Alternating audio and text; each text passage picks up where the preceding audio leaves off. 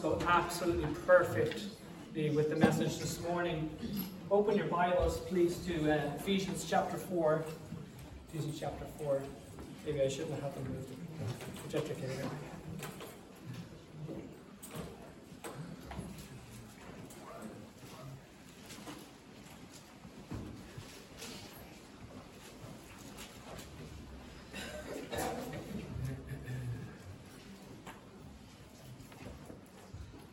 Ephesians chapter 4. I decided, because of the importance of the message this morning, I'm going to use um, present, PowerPoint presentation because the visual helps us to, to pick up on, on some things uh, that are going to be said this morning. We need to. Visual messages just go deeper into our hearts, don't they? the impression goes deeper. And I, of course, I, I shouldn't say of course, but I'm not going to be able to do presentations every week. But sometimes you just need them. And this is one of those Sundays we just need it because this is something we all deal with the battle of the mind. And uh, we're in Ephesians chapter 4 this morning. Years ago, I was in the church in the States, and a godly young member of that church, he was a Marine, was going to war. And just before he was deployed, the church gathered around him to pray. Of course, they prayed for his safety, as he was going to Iraq or wherever, I can't remember the country he was going to, but one man prayed for the greatest battle that he would face. That was in his mind. That prayer touched on a very real issue, brethren. Because that Marine came back from the battlefield, but he didn't come back the same. I don't know what happened to him while he was away, but when he came back, he separated from his wife, and that deterioration continued until the relationship became irreconcilable. This morning, I do want to talk about the battle of the mind because it's very, very real. Whether you go away to some foreign country to fight for your country or whatever. Ephesians chapter 4, verse 17, it says here, This I say, therefore, and testify in the Lord, that ye henceforth walk not as other Gentiles walk in the vanity of their mind, having the understanding darkened, being alienated from the life of God through the ignorance that is in them, because of the blindness of their heart, who being past feeling have given themselves over to lasciviousness, to work all uncleanness with greediness. But ye have not so learned Christ. If so be that ye have heard him and have been taught by him as the truth is in Jesus, that ye put off concerning the former conversation the old man which is corrupt according to the deceitful lusts, and be renewed in the spirit of your mind, and ye put on the new man, which after God is created in righteousness and true holiness. Wherefore, putting away the lying, speak every man truth with his neighbour. For we are members one of another. Be ye angry and sin not. Let not the sun go down upon your wrath, neither give place to the devil. Let him that stole steal no more, but rather let him labour, working with his hands the thing which is good that he may have to give to him that needeth. Let no corrupt communication proceed out of your mouth, but that which is good to the use of edifying, that it may minister grace unto the hearers.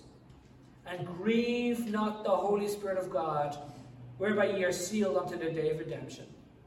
Let all bitterness and wrath and anger and clamor and evil speaking be put away from you with all malice, and be ye kind one to another, tender hearted, forgiving one another, even as God, for Christ's sake, hath forgiven you. Let's go to the Lord in prayer. Father in heaven, thank you so much for a beautiful morning this morning. Thank you for everyone that you brought out this morning to hear the word of God. Pray for those who weren't able to make it. May your grace be upon them in a very special way, drawing them to yourself no matter what the need is. I pray for those who are traveling, those who are away. Give them safety as they travel. Maybe have a, a wonderful breakaway. Come back refreshed, ready to serve their Lord again. Oh God, we love you. Thank you so much for your word. Lord, there's such some needs here this morning. Every one of us have a battle in our minds. And sometimes it just rages. God help us this morning. And I pray to speak to hearts. Draw your people in to hear from you this morning. I pray that everyone else will tune out man and hear from God. May the word of God be brought forth by the Spirit of God to make a deep impression our, upon our hearts, Lord, so that we may be helped by your word this morning. Thank you. This book has all the answers. We taught, we sang about that this morning. The choir sang about it.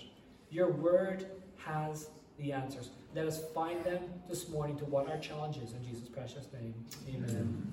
First thing I want to share with you, number one, we have we face an inner battle because of our past life. We have this inner battle because of our past life. Look at verse 17 to verse 19 again.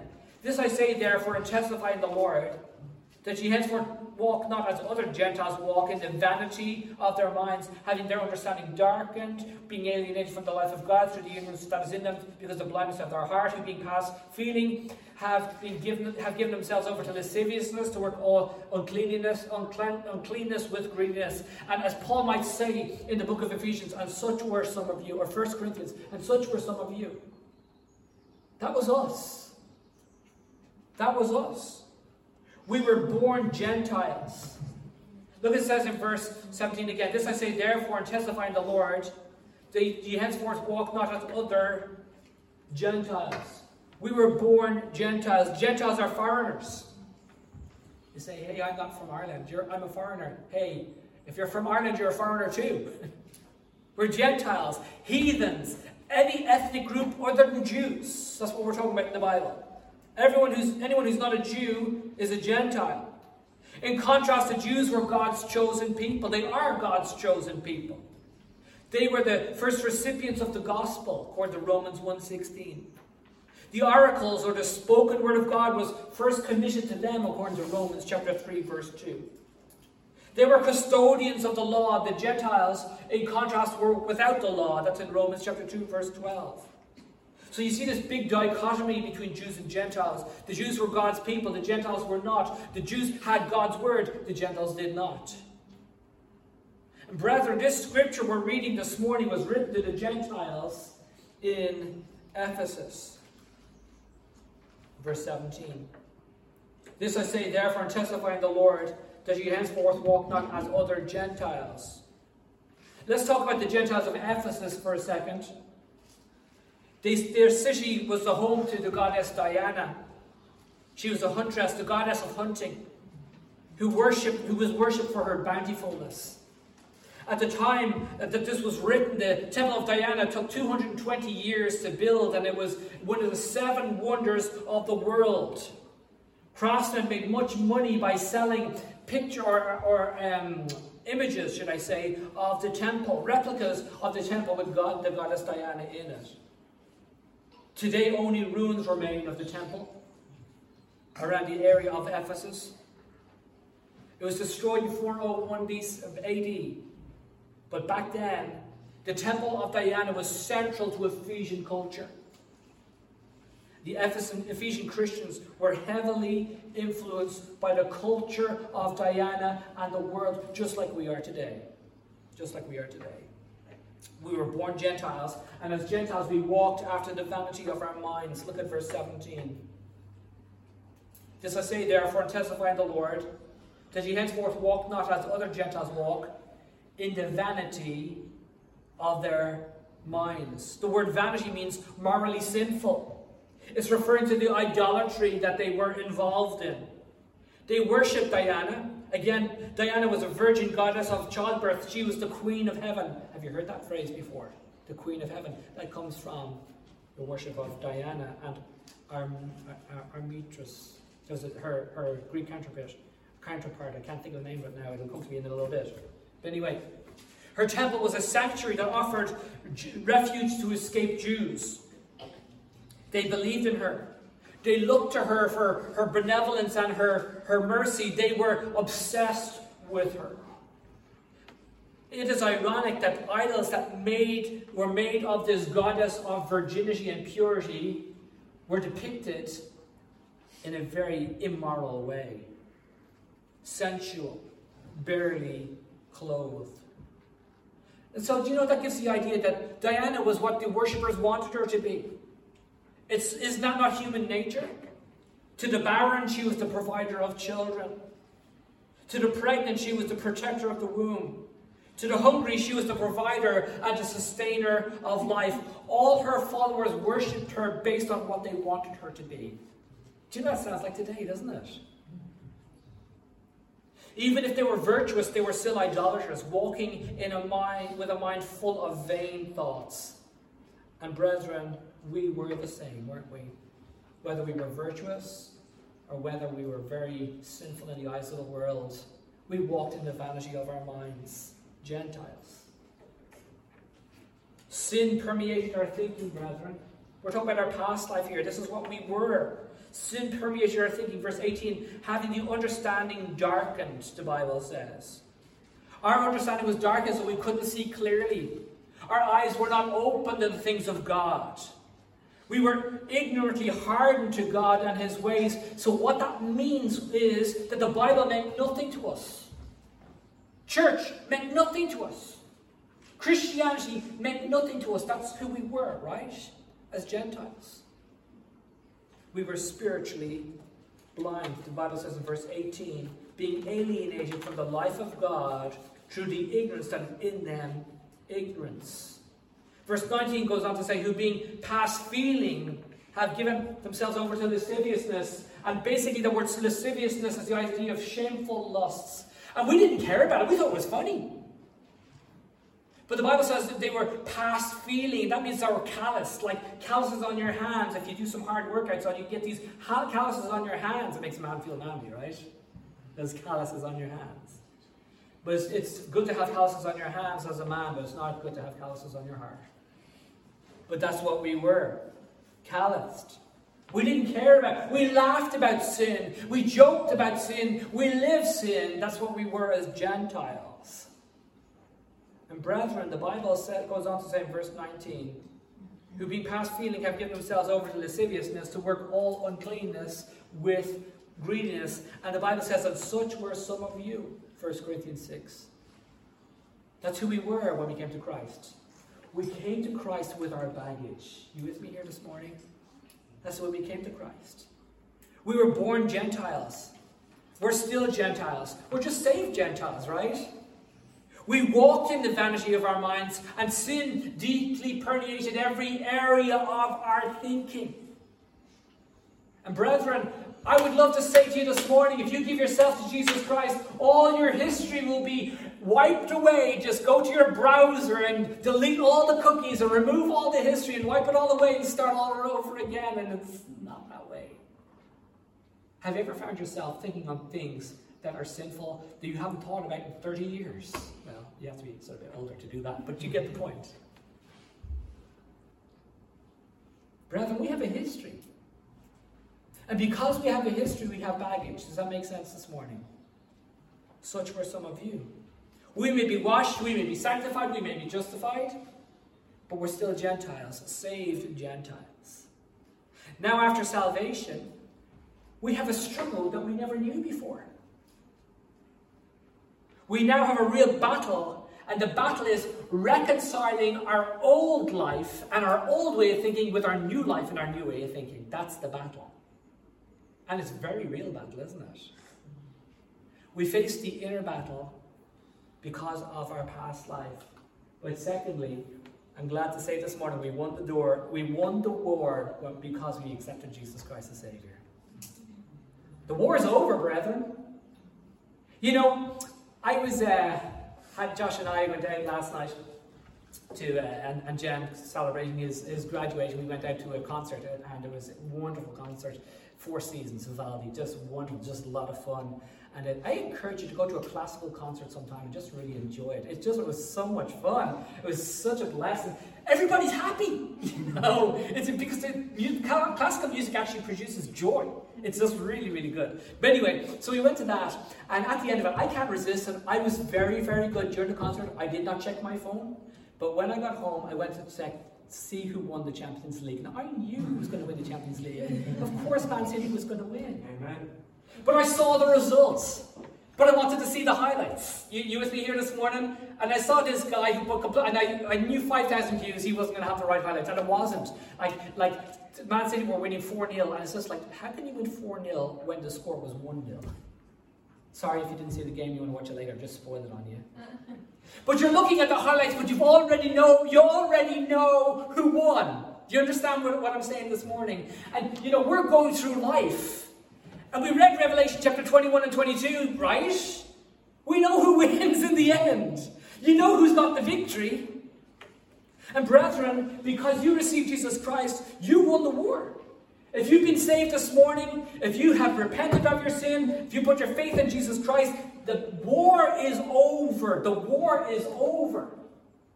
And I want to tell you something this morning. Christ is the complete opposite of our past. Look at verse 20. We're looking chapter 4, verse 20. But ye have not so learned Christ. What are you talking about? In the contrast of verse, the, the last few verses. Christ is the complete opposite of our past. He is the Holy One. He's the Just One. He's the perfect Son of God. Where we were born Gentiles, he was born a Jew. We were alienated from God, but he lived in perfect fellowship with the Father. He ever lived to please the Father. We weren't like that, but he is. Where sin permeated our thinking, righteousness permeated his thinking. Still does.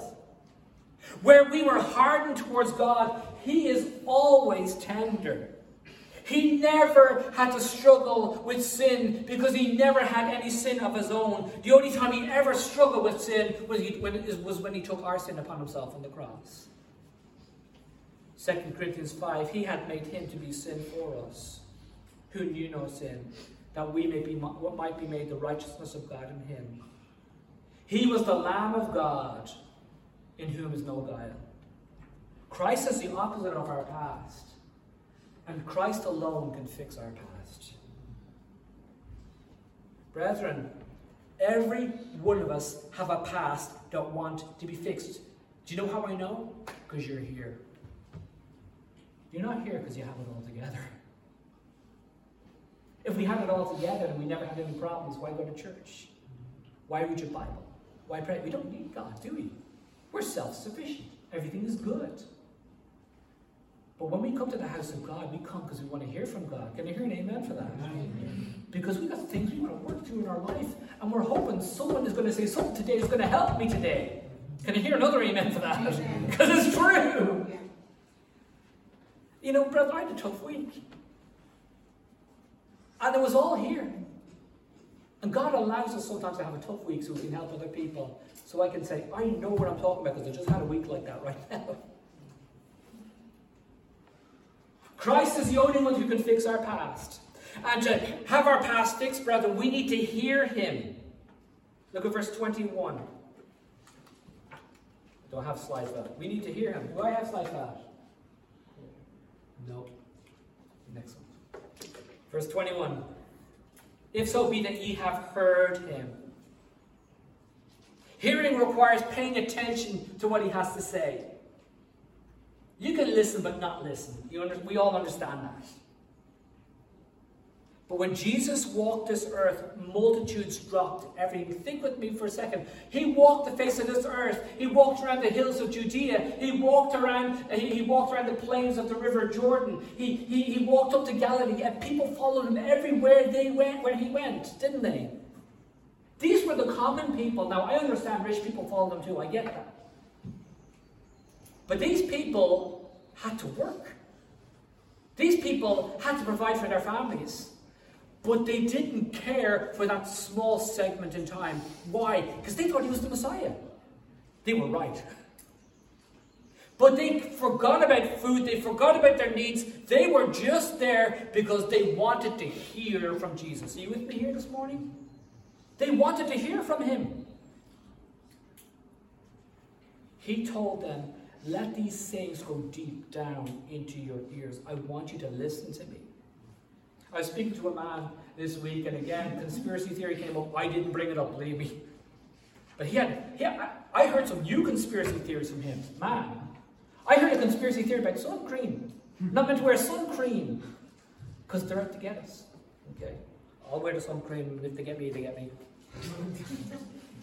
But you know, but over time, a lot of conspiracy theory is becoming fact. I am seeing that. I'm not really worried about it because ultimately, conspiracy theory will fulfill the Book of Revelation. There's a lot of prophecies about some people will take you over the world and all you, everybody uniting together with one head being the Antichrist. That's in the Book of Revelation. So I directed him to the Book of Revelation. He said, "I'll read it." I'm going to make sure he does. Hmm. Okay, as much as I can, anyway. Brethren, the things that are going on in, in, in, the world, God has an answer and He wants to hear us. But when that conversation is over about the things going on in the world that God wants us to hear Him about, I want to say to Him, there's things going on in your life. And God wants you to hear what He has to say about that too. Do you understand what I'm saying? Because the Lord is very interested in our lives. I'm glad to say that this morning.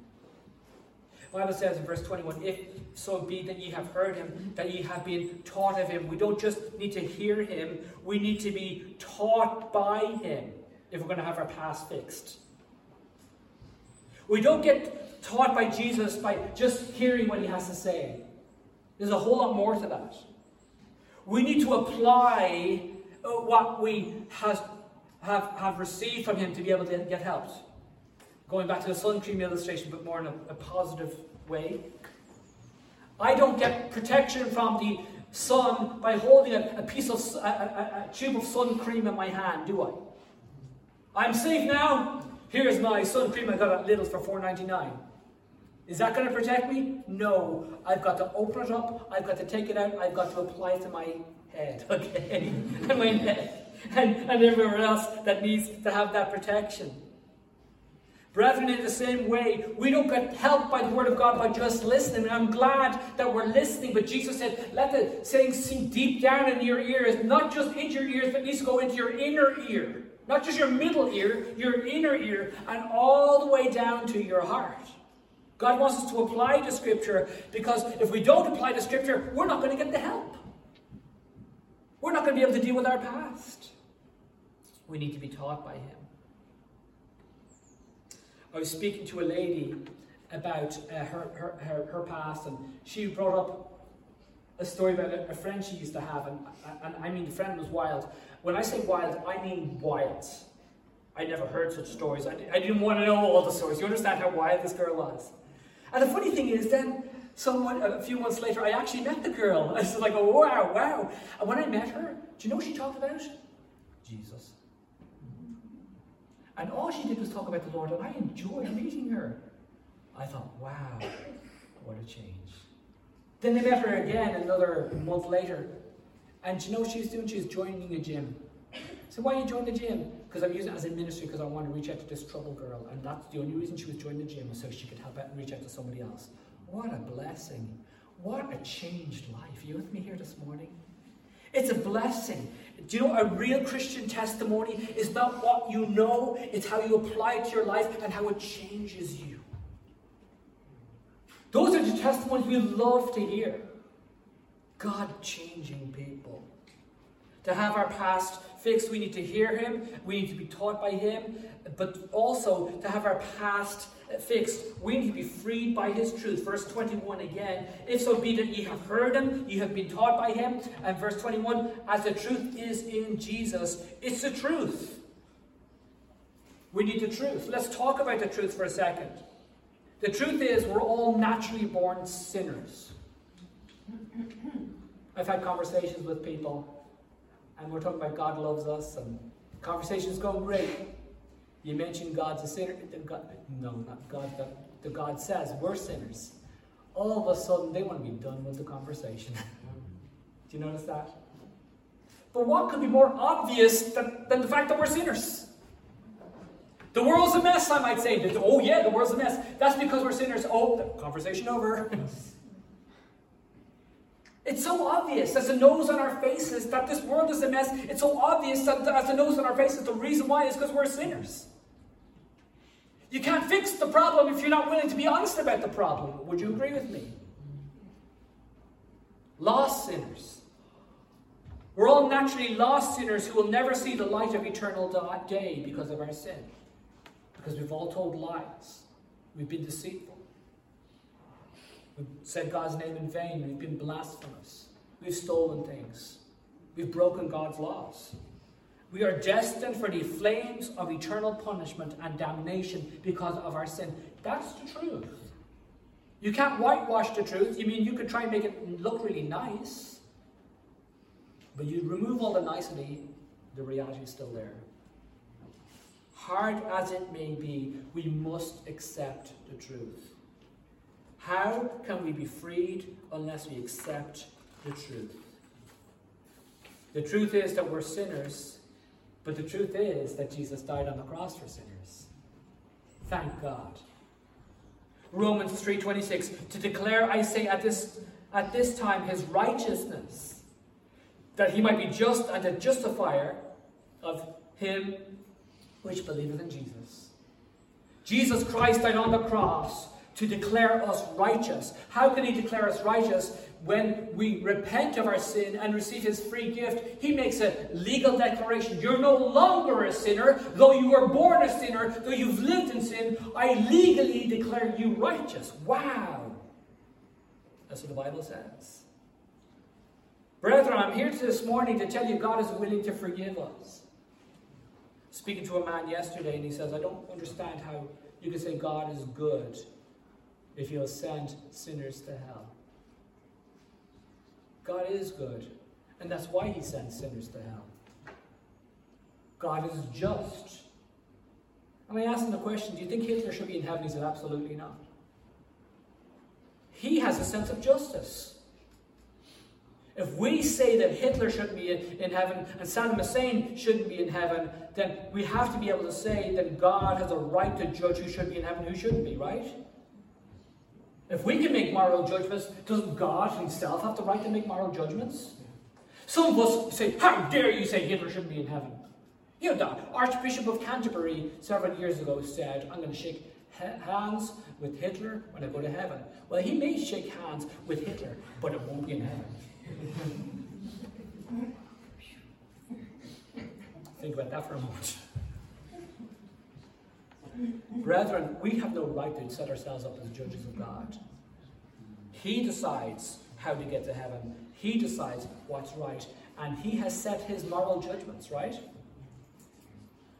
I thank God that He became our sacrifice on the cross.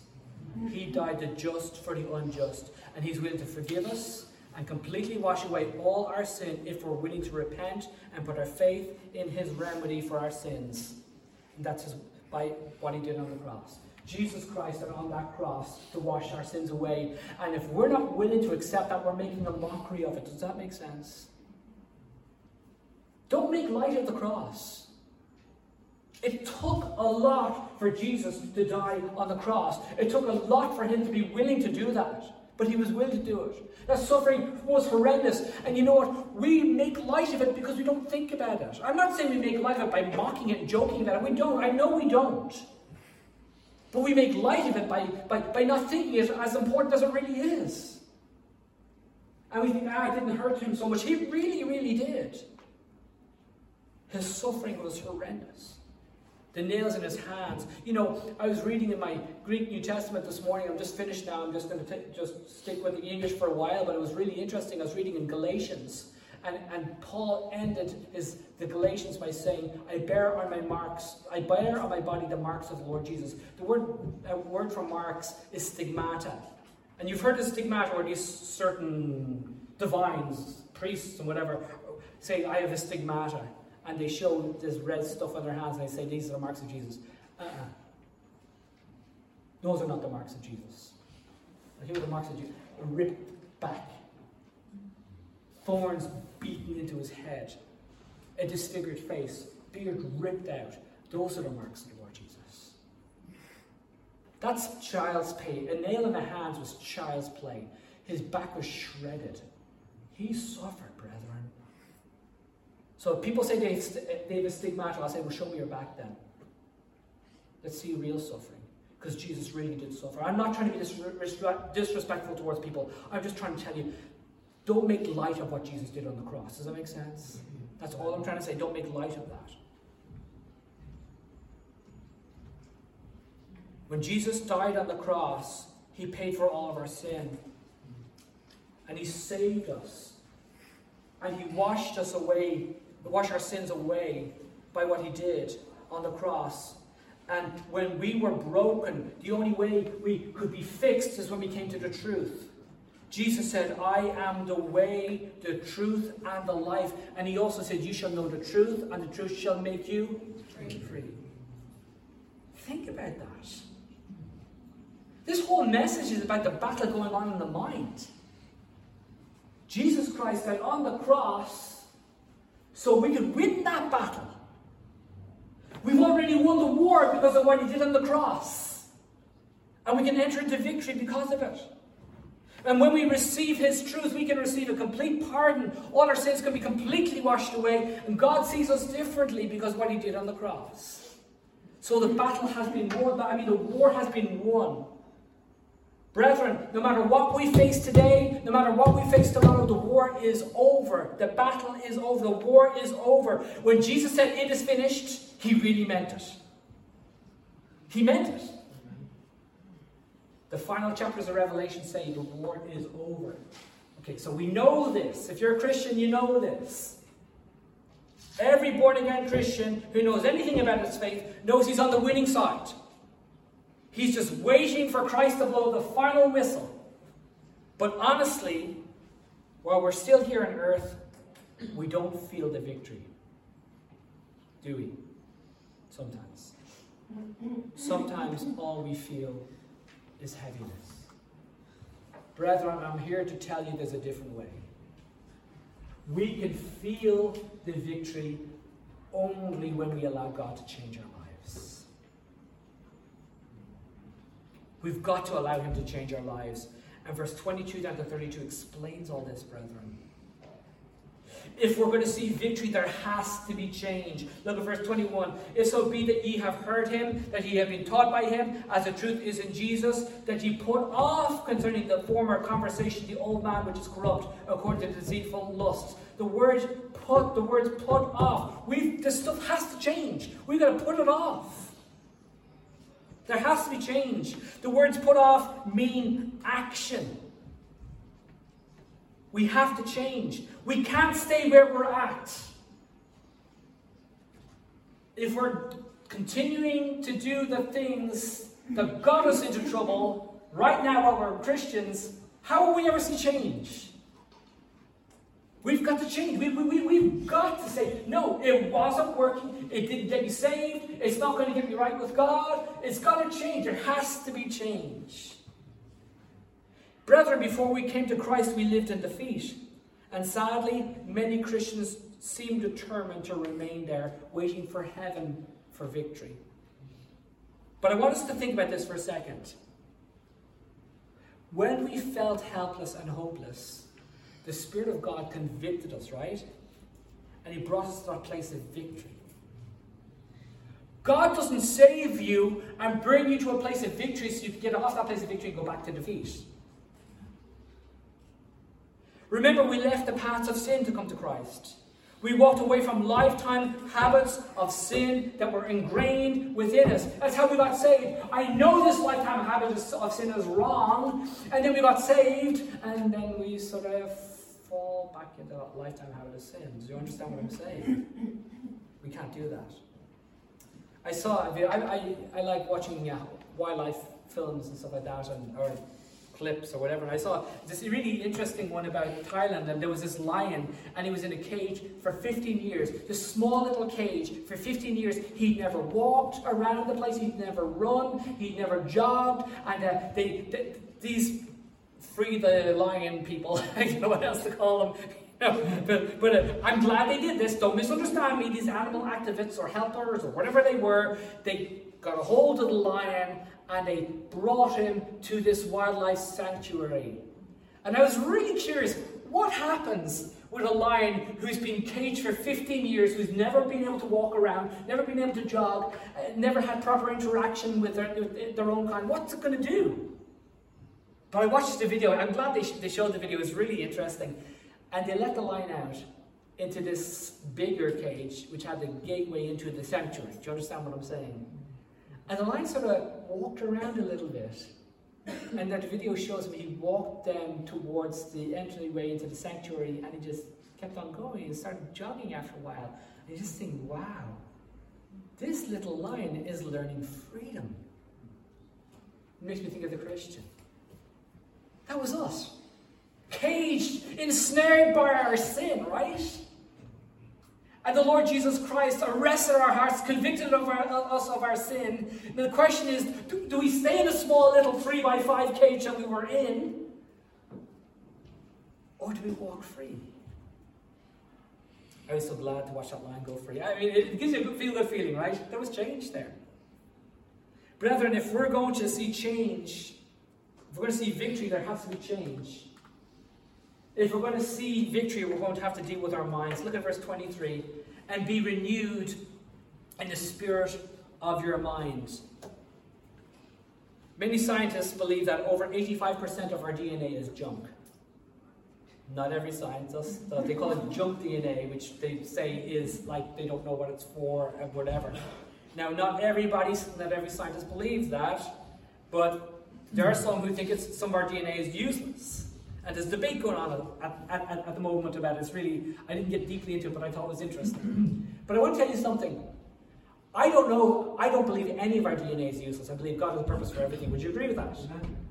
But I think some of our thoughts are useless. Mm-hmm. you, you with me here this morning? So we need to be renewed. Before Christ, our minds were absolutely filled with rubbish, selfish, and sinful thoughts. All we did was think about ourselves and think about our own pleasure. But that was before Christ. Brethren, we don't have to wait until heaven to get our minds power hosed. Do you know what I mean by a power washer? Those high powered washers that go, shh. I remember years ago, a friend of mine was getting his house power washed. And uh, the guy said, Listen, I could power wash your bike. I said, No, I was afraid he was going to destroy my bike with that thing. Sometimes we can be afraid to allow God to power wash our brains. Do you understand what I'm saying? We're afraid of God intervening in our lives, but you don't have to be, brethren. He wants to deal with our minds. He wants us to be renewed in the spirit of our minds. What he wants us to do is get into this book, get into our Bibles, get into our relationship with God, and just enjoy Him. And you know? He's going to change you bit by bit. Just get into your Bible. You see, lots, we have lots of problems, right? Not just one or two, we have lots of problems. This book has all the answers. And you know brethren? We don't get it right the first time. None of us do. We need to hear it again and again and again. You read your Bible, God's going to say a, diff- a hundred different ways. Susanna Wesley, mother of John Wesley and Charles Wesley. Charles Wesley wrote 6,000 hymns. John Wesley was a great preacher in the UK and America and preached in Wexford. Got chased out with pitchforks, but we leave that one. But the point is this Susanna Wesley was asked, Why do you keep telling your children uh, the same thing a hundred times? And she said, I'm afraid if I only told them 99 times, they wouldn't get it. God's the same with us. He tells us some things again and again and again because He wants us to get it. That's where you need to be in our Bible every day. Because, brethren, yesterday we for, today we forgot about what we read yesterday, right? So we need to be in it again and say, okay, God, power hose my brain again. Power hose my mind again. Lord, I need you. And brethren, it's all about your relationship with Jesus Christ. God, I need you. Help me. Help me, Lord. You know my mind is corrupt. You know my mind is sinful. You save me from this mind. Help me, Lord. And let his word renew you. It's all good, isn't it? If we're going to see victory, we need to deal with our minds. But if we're to see victory, we need to embrace our new nature. God has given you this new nature. You know the verse if any man be in Christ, he is a new creature. All things are passed away. Behold, all things are become new, right? So, verse 24, and that ye put on the new man, which after God is created in righteousness and true holiness. This new nature of a Christian comes from God, and it's righteous and it's holy. There are some people out there, I think there are some Christians out there who are afraid to be righteous and are afraid to be holy. I don't know what God will do with me. He might go through my house and start going through all the stuff I have to give away. I might become one of these people. All I can do is this all the time. You know what? Last thing I read about the Bible, you should know the truth, and the truth shall make you free. Free people don't walk around like that. And if you see people walking around like that, oh, can't do this, can't do this, can't do that, they're in bondage. They're not reading the same Bible I'm reading. They certainly haven't read the book of Galatians. Because the Lord Jesus Christ wants us to embrace our new nature so he can free us. Dedication to God seems to scare most Christians half to death, but why should it? Some are afraid to let go of the steering wheel and allow the instructor to take over. You ever taken driving lessons? Dual. Okay? You got the driving wheel, you got the steering wheel, uh, you, you, well, you got the steering wheel, you got the pedals and all that type of stuff. The driver has also pedals. He can uh, engage the clutch, he can put that car on and shove on the brake if you miss something, right? Thank God we have the Holy Spirit to help us as well when we mess up. So glad about that. We just need to embrace our new nature, brethren. What nature is inside you? Let me ask you. You've got God's nature inside you. What's your future? Your future is to be with God forever. And what's God going to do to you eventually? Make you perfectly holy. scary. It's not meant to be scary, it's meant to be joyful, right? Perfectly righteous, perfectly holy. Don't be afraid if that's you. Maybe you're not afraid, but some people are. Don't be afraid of what God wants to do in your life.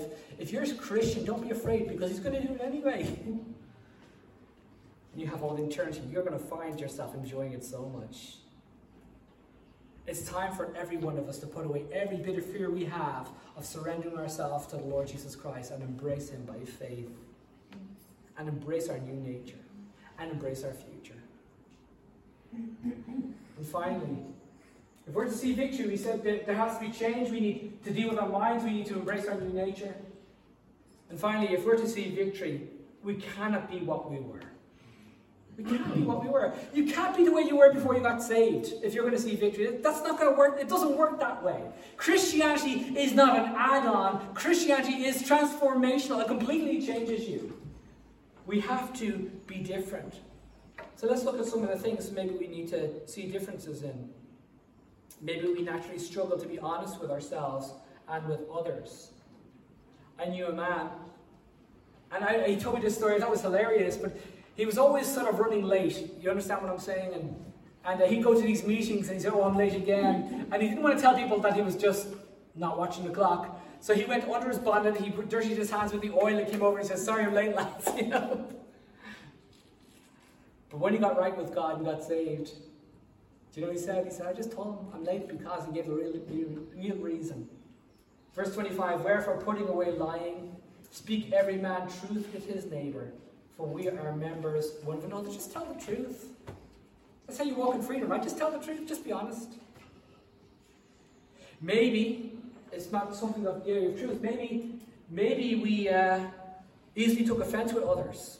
There's a lady I know who used to easily get offended, but she got into God's word. Now she's much calmer and she's very, very quick to seek reconciliation. And that she's freed by it. Look at verse 26. Be angry and sin not. Let not the sun go down upon your wrath, neither give place to the devil. Don't give place to the devil. Don't let sin go down upon you. Don't let anger, don't let uh, the sun go down upon your wrath. It says issues between you and other people, resolve them. It's freeing. Maybe you're struggling with uh, looking for handouts. A new man and he was like that. And he had that reputation, but you know, thank God, God has changed him. And now he's trying to build a reputation of wanting to give instead of being looking for handouts all the time. Thank God for the changes he brings in people's lives. Look at verse 28. Let him that stole steal no more, but rather let him labor. Look at the contrast. Labor, working with his hands, the thing which is good, that he may have to give to him that needed. That's the way of a Christian. And it's freeing. It's freeing not to have to have the handout. Maybe that's not your issue. I've heard people say, you know, I'm a Christian now, but I have inspired sarcasm. You know, I know being critical or having sarcasm is, can be ever be inspired. But I know a man who used to have a negative spirit. And the reason why he had a negative spirit is because he came from a very negative home. Your home affects a lot of stuff, right? But when he dedicated himself to the Lord, he determined to listen to the Holy Spirit. And, uh, and he determined to pray for wisdom. And now he is always a person who's thankful and looking to the Lord to give praise. That's how you deal with it, having a critical spirit. Look for ways to praise. Because it's the opposite of being critical, isn't it? Maybe that's not your issue. Verse 29 says, Let no corrupt communication proceed out of your mouth but that which is good, to the use of edifying, that it may minister grace unto the hearers. Maybe that's not your issue.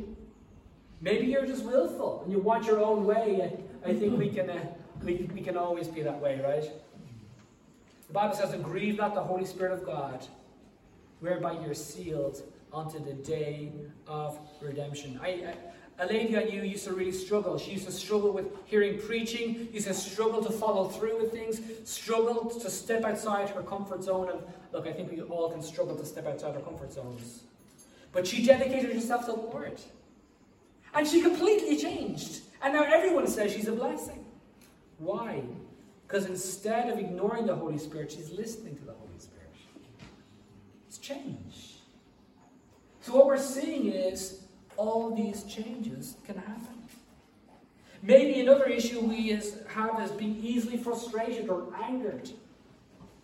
Instead of being angry and frustrated, we need to be tender and forgiving because anger and frustration robs you of that tender heart. Verse 31 Let all bitterness and wrath and anger and clamor and evil speaking be put away from you with all malice. And be kind one to another, tender hearted, forgiving one another, even as God, for Christ's sake, hath forgiven you.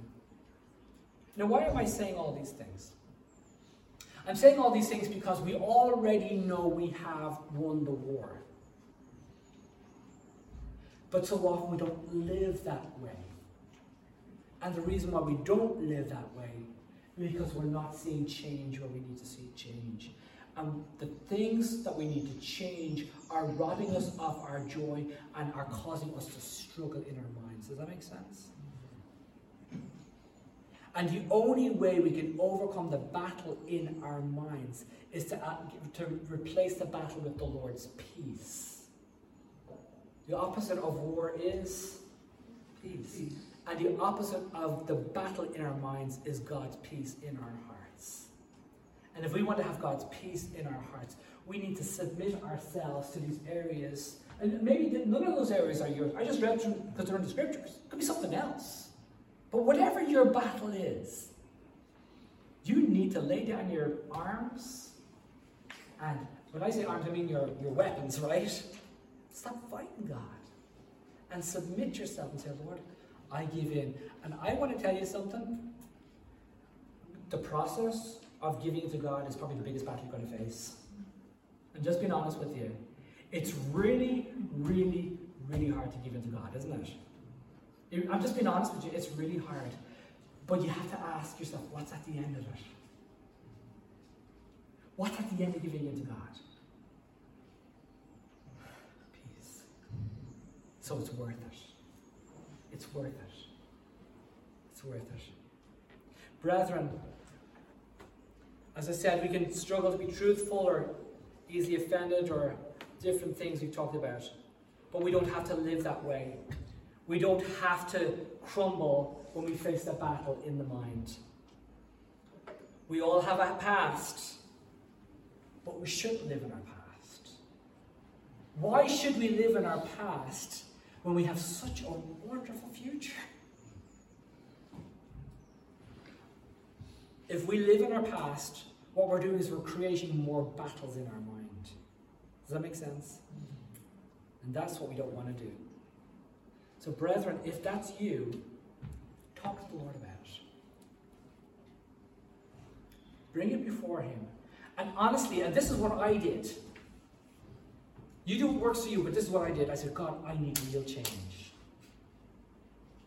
And I brought it before me every day God, I need real change. I can't continue to go this way. It's eating me up, it's killing me inside. Do you understand what I'm saying? I need real change. You've got to be determined. Brethren, there's no point in waiting for the glories of heaven and living miserably on earth while you're waiting for it. I don't want that. You don't want. Brethren, we don't just need information from the Bible. We don't just need conviction from the Holy Spirit. We need real change because that's where the peace comes from. Allowing God to change us. So let me ask you this morning are you struggling with an inner battle? And the second question is do you want that battle to be over?